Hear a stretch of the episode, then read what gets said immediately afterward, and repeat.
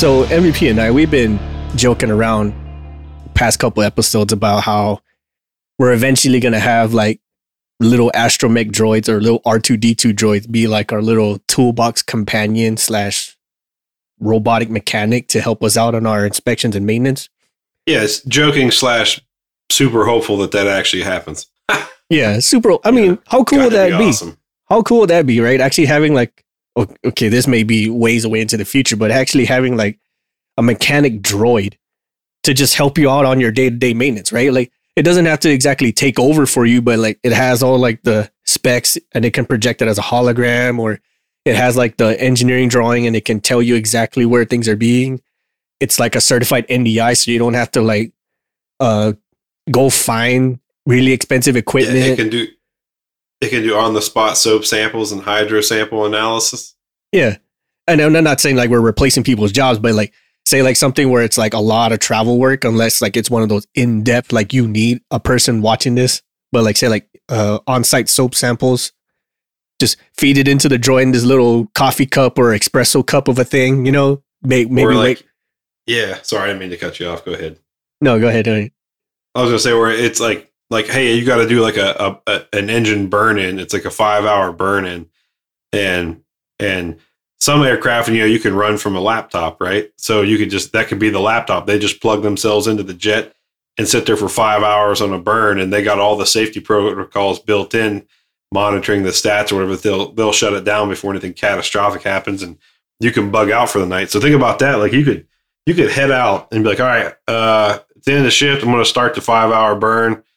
That way, by the time I come in tomorrow, it's all done, and uh, we can just pick up with the uh, the soap sample have already been taken or whatever. By that point, we can move on. Right. And you know, I mean, this is gonna be a little bit of autonomy on the on the robot side of the house. But again, you know, like with the way things are going now, I mean, shit, look, we got robots that can walk and hop obstacles, you know, that know how to pick themselves up when you push them over and stuff like that. Or or even now, like we got cars now that are slowly but surely being pre-programmed to drive themselves to and from their destination. I mean, And do so repeatedly without incident. yeah. Uh, or like there's experiments nowadays with certain type of airplanes that can land on them by themselves, you know? So I'd say probably like in the next 20 or so years, it's not that too far fetched of a dream where you can get a mechanic droid or mechanic robot that knows how to discern a five hour engine burnout and a soap sample. Yeah, Just it's saying. got its own. Uh, got yeah, it can it can disseminate those out, print you the lab reports.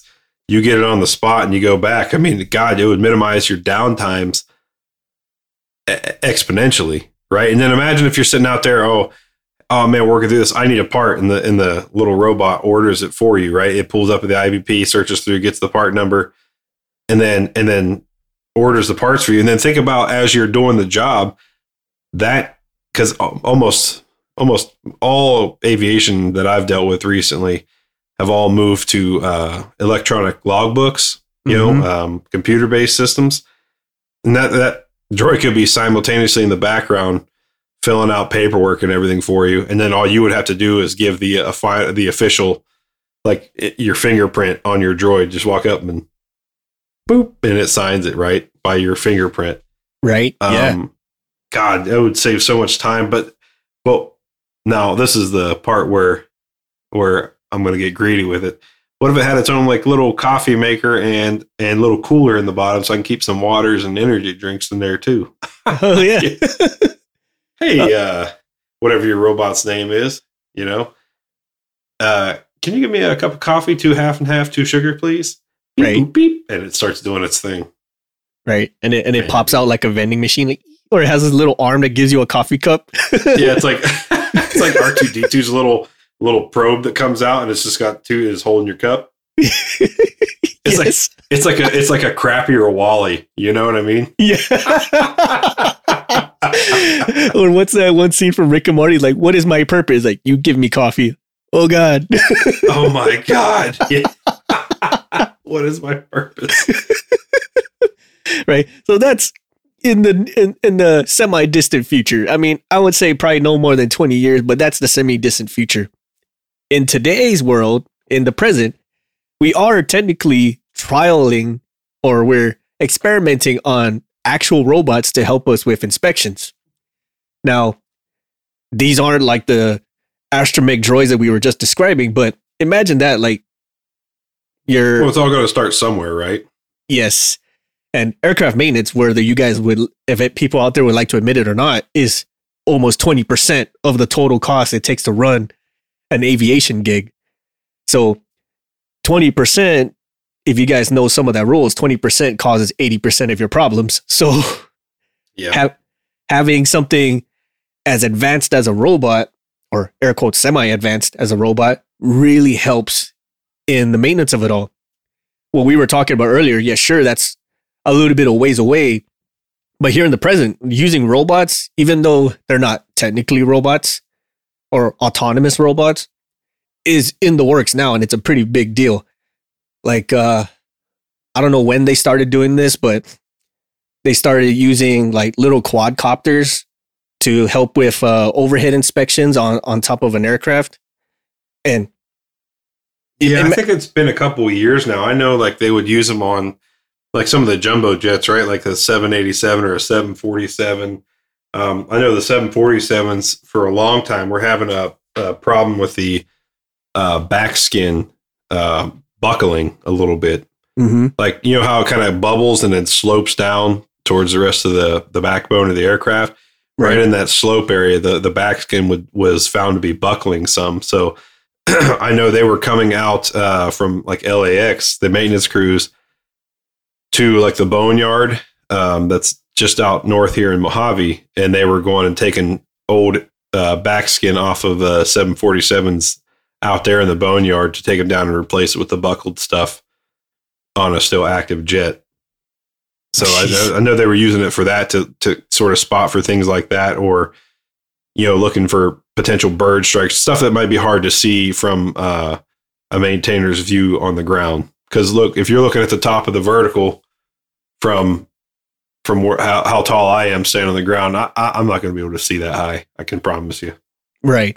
So like something like a quadcopter, right? Gra- granted, it doesn't sound as advanced, but picture that, you know, just the labor and the the level of inspection that you have to go through just to look at these areas. And all you got to do is just like have like I don't know a two hundred dollar freaking toy that flies.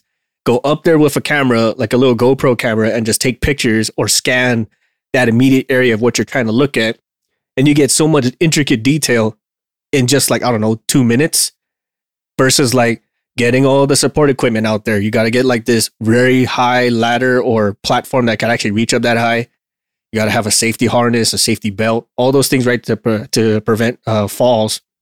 You climb up that aircraft, and even then, you know you're you're trying to look at this area, depending on where it is and what time of day it is. You know, it ca- it's it can be very challenging to visually inspect these areas, and then if it's one of those like areas that seem kind of questionable, like it looks like damage, but it doesn't really. So now you got to have like this special test, right? Like say NDI or dye penetrant or some kind of laser measuring tool to see if this area is bad.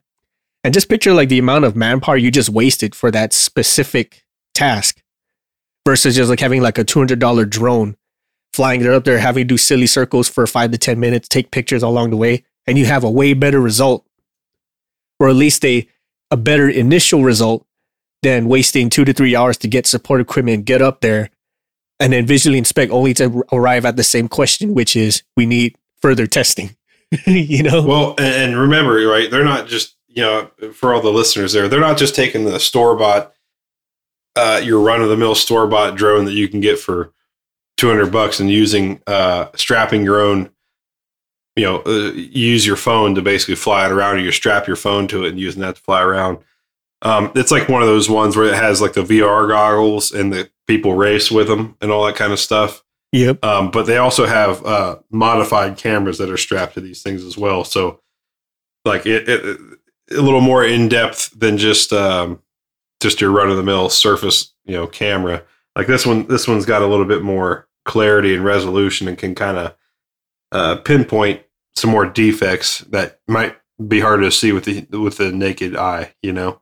Very true. That's that's a very good point. I didn't I didn't mention that part and I kind of glossed over that. And some of these cameras, like what MVP was saying, is they can it can get very sensitive, right? Like um, they can check like hot spots or they can check high spots or like what you was talking about earlier with those uh, buckling panels or those buckling areas.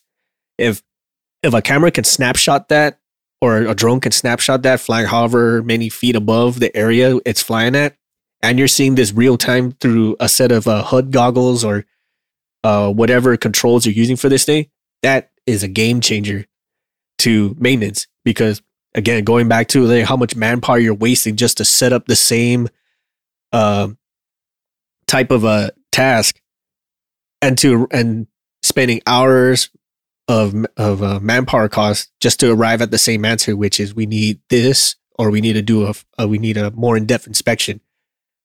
This kind of stuff like saves it's it's expensive now because you know it's technology, it's robots, it's still um, very experimental, but the long term gain from this can uh, is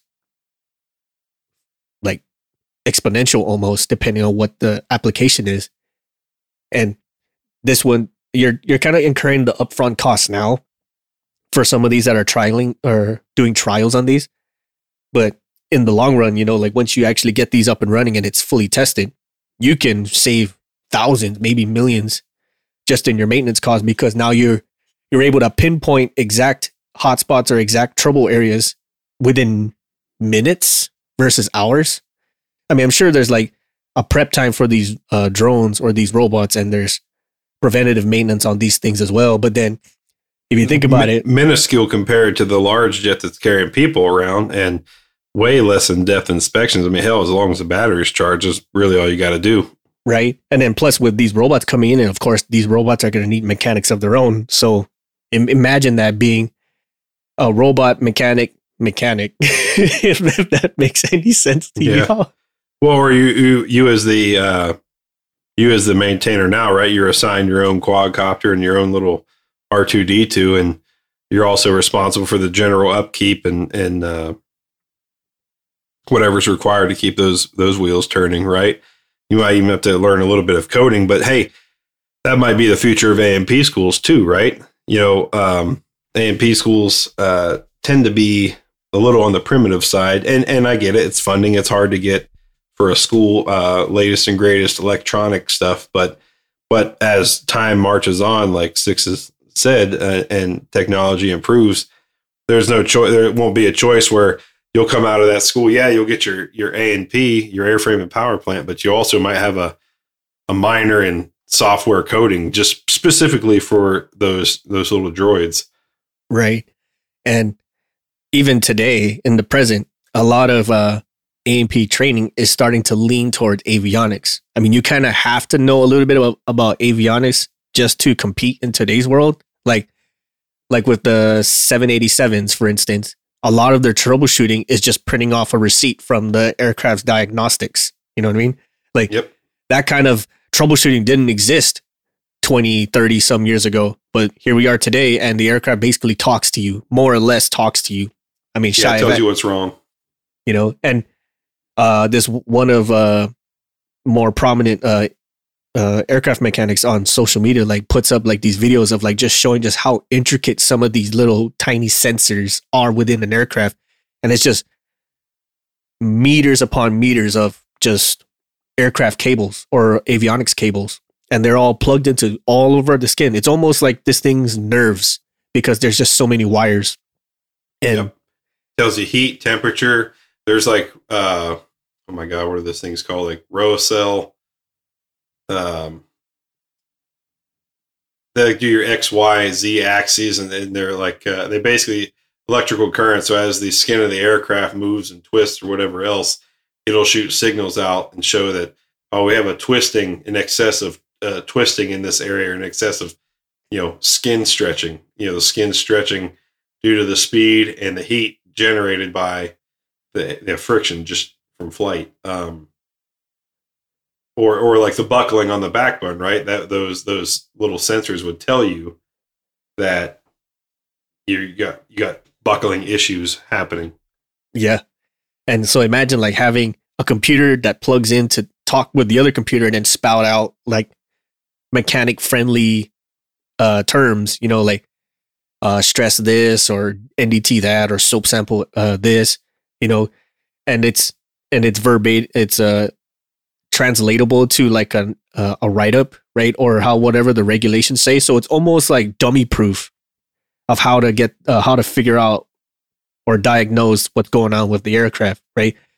I mean, do we see a time when uh, mecha- uh, robots would straight up take over mechanics? No, because with the amount of intricate work and the amount of detail that goes into it, I mean, uh, uh, as smart as a robot can get, I don't think it's going to be so smart where it starts making human decisions, you know, uh, unless. Well, I, th- I think in a production style setting, right, building from scratch or whatever else, it repeats the same process over and over and over. It bangs the same rivets on the same panel or the same part of the fuselage week in, day in and day out, week after week after week, maybe.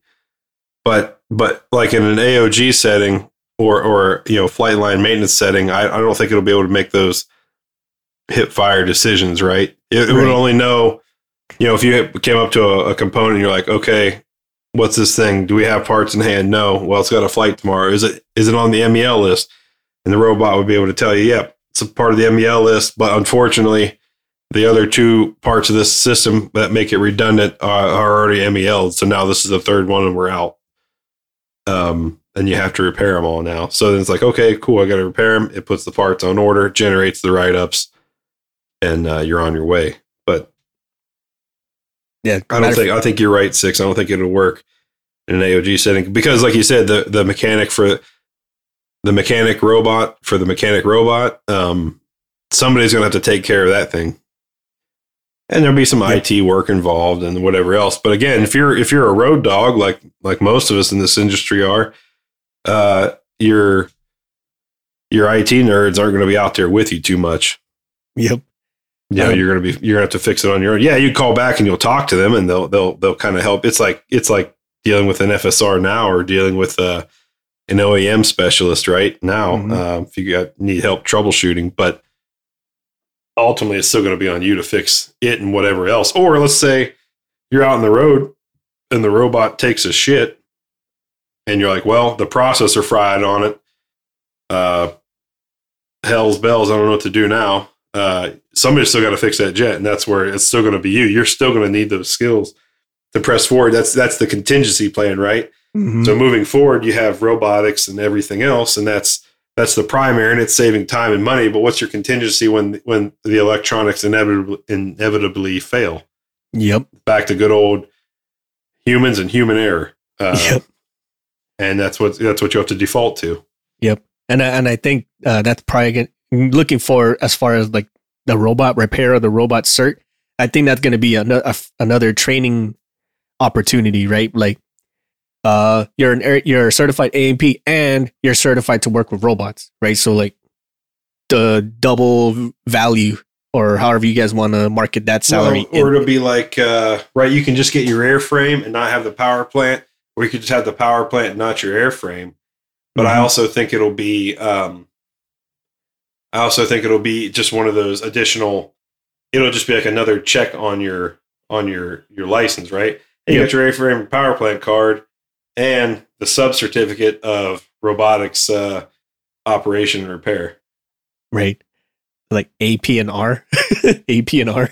yeah. I mean, yeah, it, could exactly be it. You know, it's that's just one of those like, hey, you're out there and you can still work on a plane. You don't need a robot to work on the plane, but uh, you know, you might find it helpful or your company might be going, hey, you know, it's like I mentioned with those five hour burn ins we're going to spend some upfront costs here because we're going to be able to save uh, time and effort in the long run where we can have these these robots out here and performing engine runs and whatever else and diagnostics. And we we we don't need humans to work overnight anymore you know? Right. Uh, so this uh, speaking of that as far as emerging robots this was actually an article in 2019 where they're talking about it looks almost like a moon rover or an rc car of a robot but it sticks to the hull of the aircraft and it just kind of crawls up or up and around it, kind of like a spider uh, or a wheeled spider, I guess you want to call it that. But it goes up, it, it wheels around the hull and it scans the hull as it's as it's rolling. So it kind of does one like those uh, buckling inspections, right? Or those uh, airframe uh, rivet inspections, Mhm. and this was and this was just in 2019. Uh, this was uh, actually uh, promoted by the European Commission for that robot initiative. So we're already seeing uh, robots that can climb around the aircraft, not just fly around it. So I What is- venture what to say probably in the thing stick to the hole though. uh, that I'm not too sure. It doesn't say a whole lot as to how it's doing it, but uh, Obviously, it wouldn't be magnetism. yeah, I don't think so. Unless they figure out a way to magnetize aluminum or titanium, but Yeah, But yeah- but yeah, it's it's wild. Like uh, it's just rolling around on the hull. Like how is it doing that? That's still pretty crazy. But imagine that, like you know, it's going around and it and it has like this uh flush uh flush measuring tool scanner as it's rolling along, and it can check like all the different high low spots or uh stress Oh, points. on and like hull? 3D map it almost, and then auto auto put it into like your uh, like I know some uh, electronic uh, maintenance tracking, you know, documentation systems. They have a an overview of the of the aircraft, and you actually can map um, map skin uh, defects on the on the airframe Mhm. right? You you do a write up and it'll auto generate lat long, you know, using water lines and all that kind of stuff to give you accurate measurements. So that's something that this could probably do too. Ain't that nuts though? Like, I remember there were times, or at least in our younger years, right? The only thing calibrated you have as far as like that kind of automation was like a torque wrench. Uh, or like some, you have some individuals that have like really fine calibrated fingertips, like they can tell which spots are high or which spots are stressing. Yeah, And you wonder, and you wonder like, how the hell does this guy come up with? And, he, and some people they can get it down to like within plus or minus two of the actual measurement. Like, how the hell do you guys do that? And it, it just basically boils down to experience, right? Like some absorb faster than others, or some are just that talented where they can really feel the nitty gritty of certain things.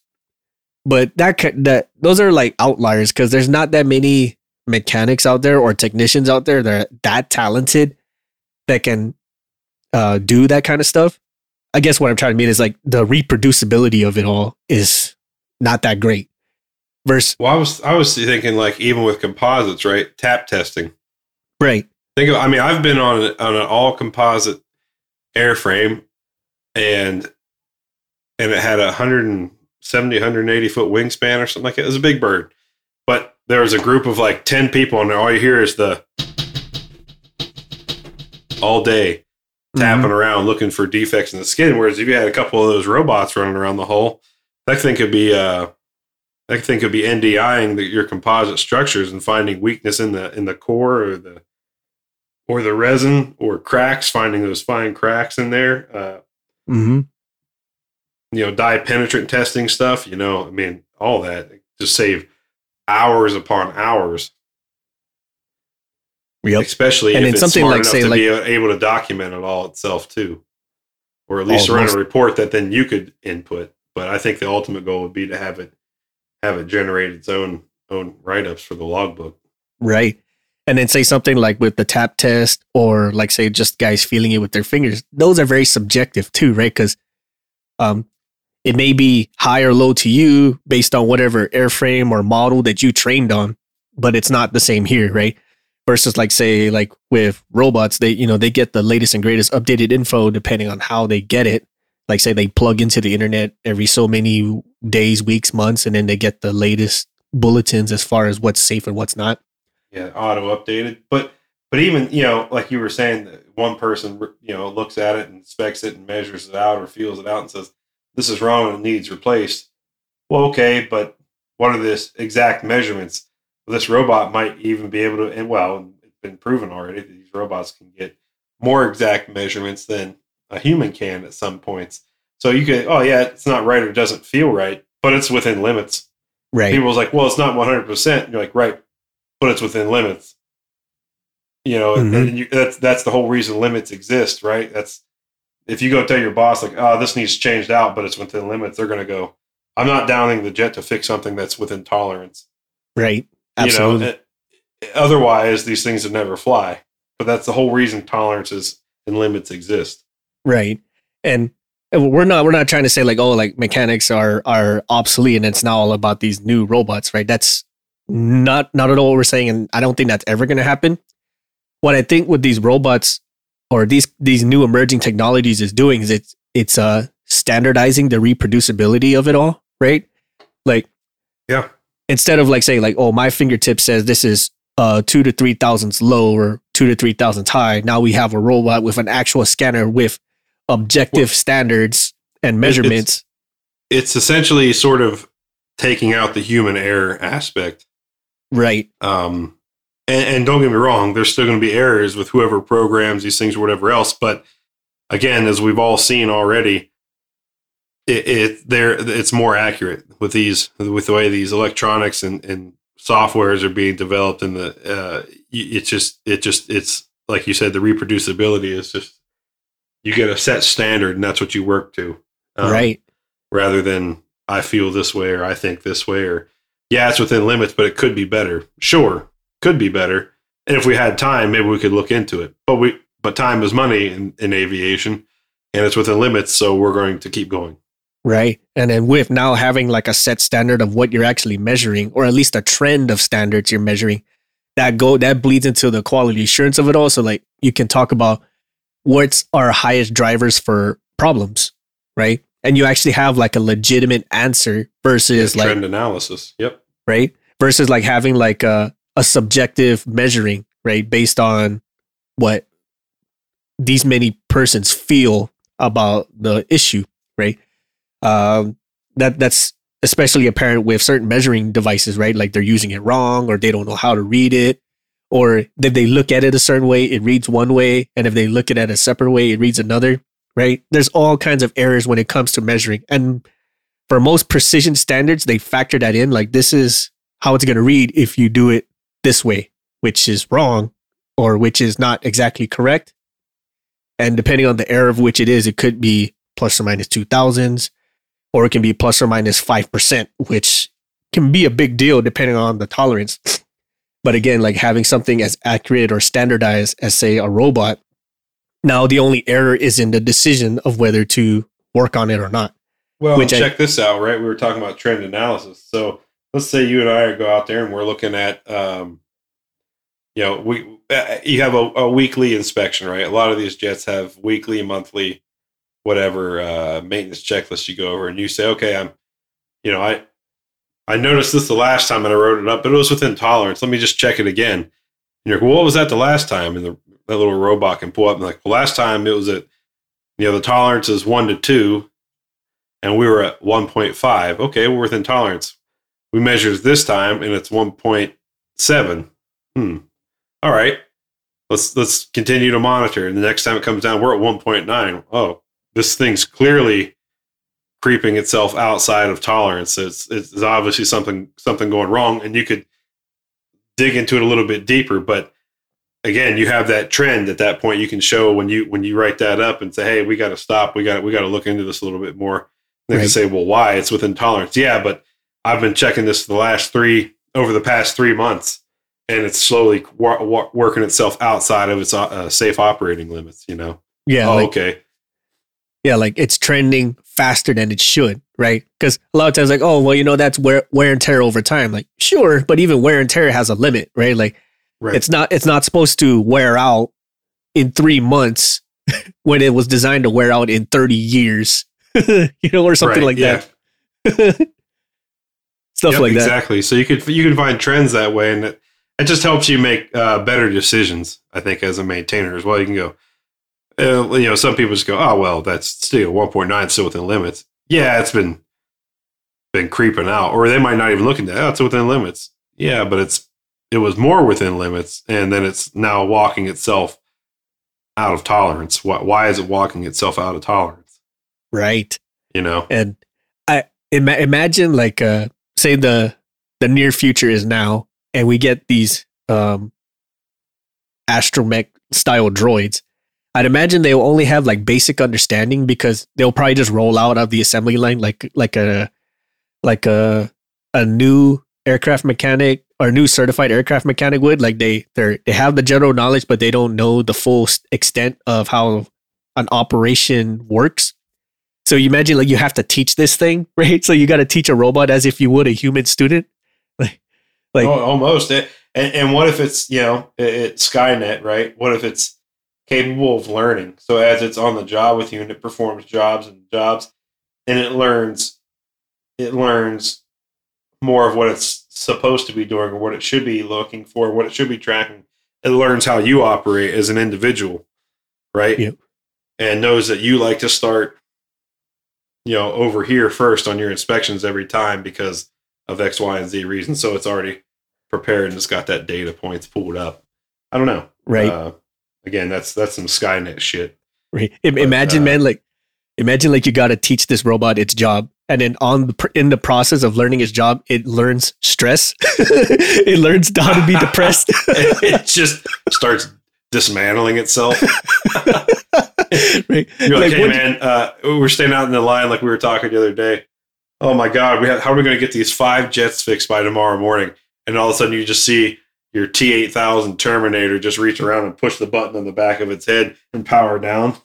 like, no robot, no, you're supposed to help me. Every time you turn it on, it just shuts itself off again. No creator, I am not. I am not with this today. like I can't handle this shit, man. I'm not made for this. It just hits its self destruct button. Self destructing in three, two. you just see a It melts. It just smoke coming out the coming out of his cranium. Oh my god! Imagine that, right? Like work life is so stressful that machines can't even handle it. You know?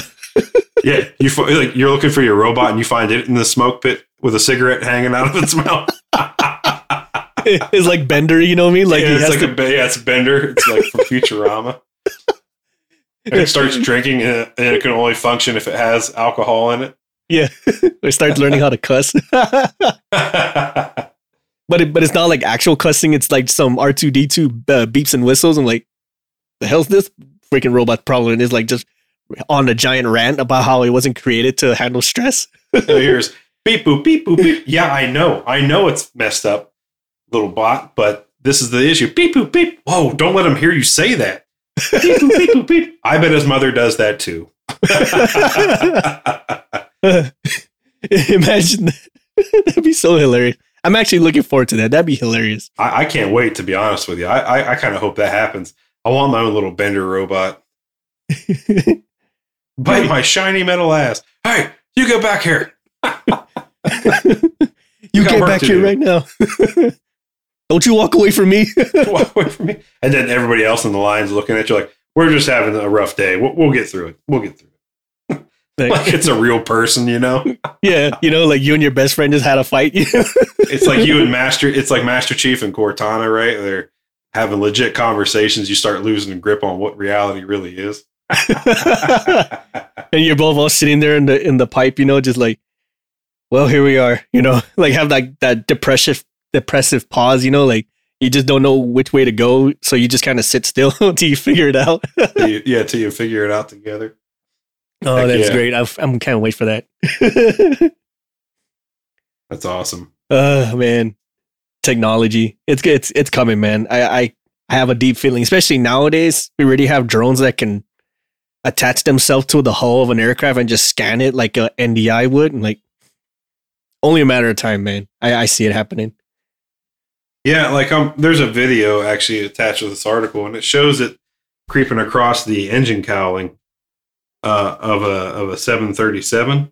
hmm Um, but I still don't understand how it how it's adhering itself to the because it looks like it's just got these like you know like your normal RC car when it when it has it calls itself off road and it's got those little spiky knobs hmm on the tire. It just looks like it has four of those in a in a big uh, capacitor sitting in the middle of it Huh. with a cable that it, that's attached to it it just drives around. But I still can't figure out how because it's riding right on like right on the right on the side of the cowling going uh, east to west. It's- you know, we're actually fore and aft. hmm Yeah, it's just going fore and aft. Uh, it's it's interesting. Yeah, it's like gecko feet. You know what I mean? Like we don't know how it's doing it, but it's just doing it. Uh, yeah, I'm, I'm, I'm Like, trying to read through this article here and see if it explains uh, motorized wheels machine use intense suction climb the outside of the aircraft. But you know, I don't see. I don't see. composites. But you know, like I don't see suction. You like you you know like when I hear suction, I think like like octopus feet. You know, like Yeah. but I don't see that on this thing. Maybe it's just that small. That's why it's able to just crawl around like it is. Either way, that's pretty cool, man. Can you imagine having that? Oh yeah, well your mom uses intense suction. You're, you're having a, talking shit to your own little personal mech robot. right? It starts roasting. No, your you. mom uses intense suction. Oh, it just And it- throws down its tools, storms off. or it just like it, it ejects all the coffee in its coffee maker uh, part, and like no. it just pours it all over the ramp. Now, Listen here, I know we've had our difficulties, but that was uncalled for. Like you just, again having like real real life conversations and arguments like you would with anybody else. I think that'd be hilarious, man. Like it, it sounds stressful, but imagine like like having that deep level of an argument with a with a robot. Like the AI is so good. But but it's got to be where it doesn't talk back like like in whatever language you speak. It's got to be in beeps and whistles that you can understand right. because that just to me makes it so much funnier. I know, totally. So, like, what do you guys think? Uh, you, the listeners, like, do you feel like uh, robots are the way of the future? Do you think we're going too fast? We're going too slow? Uh, what kind of applications you feel robots can have, and what sort of stuff is uh, what you'd like to see in the future? Let us know, please, in all of our social medias or on our website. Uh, final thoughts for any of this, MVP? No, I think this is uh this is the this is the way. Um This is the way. this is the way. Yeah, I think it's uh it's going to be it's going to be really good. Um it, it you know, like we've had conversations with other people who are in the industry and um you know, there's going to always going to be a need to to for pe- for people to maintain these uh flights not going to stop anytime soon, right? Ever since it's ever since we started flying, humans haven't stopped, and we've always been pushing the limits. And you know, you've seen it all the, across the news. Uh, you know, everybody's trying to get to space, and that's the next thing. We're still going to need people to work on these things, even when they're traveling the cosmos. Mhm. And uh, and these robotics will just make life. Uh, it'll just minimize time and effort, and and I think even you know, we talked a lot about mental health on this show, but I think it'll even help with mental health because you know you got guys who've worked you know night crews for for decades and and not seeing the sun really takes a toll right but if Mhm. everybody can work nine to five type type thing so to speak and the robots are where they're with you but they can continue on with the trivial tasks that don't need you know the the final the human brain as the final say so um you know they can run those trivial tasks throughout the night and just pick up where you came in the next day um I think it'll make our lives easier just having the most latest and greatest tech on hand at all time, no matter what job you go out there for. You don't have to comb through the the IPBs, the fault isolation trees. You don't have to sit there and go, "What task was this?" You can just say, "Hey, uh, find me right right in inboard aileron uh, actuator install." Boom, it pulls it up. You know what I mean? yeah. It's right there for you. I think the biggest thing where it'll save us all a lot of time and headache is the generation and completion of write ups. Yes. Um, if it's working that simultaneously as you're going over and, and analyzing things, you know, and you get done, you can say, okay, we got, here's all, everything we got done today, right? Mm-hmm. Um, and it's got the ge- write ups already generated, whatever else. And then think about this it's also running, it could be running a pass down, or you could be talking to it like, hey, take this note for the pass down.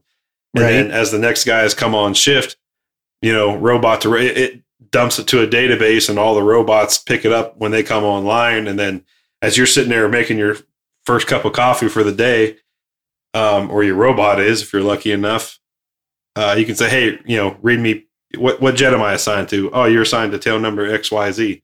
Cool. Give me the pass down on X Y Z, and it re- reads you off that report of what was done for that day, and it shows you all the write ups and everything else. Man, that's that's where it's at. Yep. And it give, kind of gives you like an alert, like a real time alert whenever something gets generated, like alert, a new bulletin has has uh has been issued or some shit like that, right?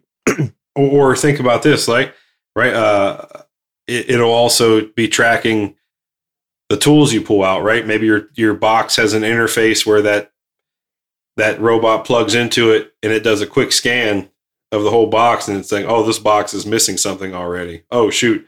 And it'll auto generate out a missing tool uh, report. And so everybody can stop. You know, if it, let's say it's right at the beginning of the day, boom, everybody stop. Don't sign anything out. We got this thing missing. What's up? Right. And I think it'll help minimize minimize those kind of issues as well. Most definitely. And I, all this stuff, man, like of all the little menial stuff or the high alert things can be instantly accessed and generated, I, that thing that saves tons of time and just adds to our our uh, performance, say our effective performance in our job, which is keeping planes flying and keeping them safe. I feel that that's our opinion anyway. What do you guys think? Let us know in the comments as well. Yeah, for sure. I'd be curious, and, and if anybody out there is actually working on this new development, uh, let us know kind of where it's at and what you guys are seeing as the next steps.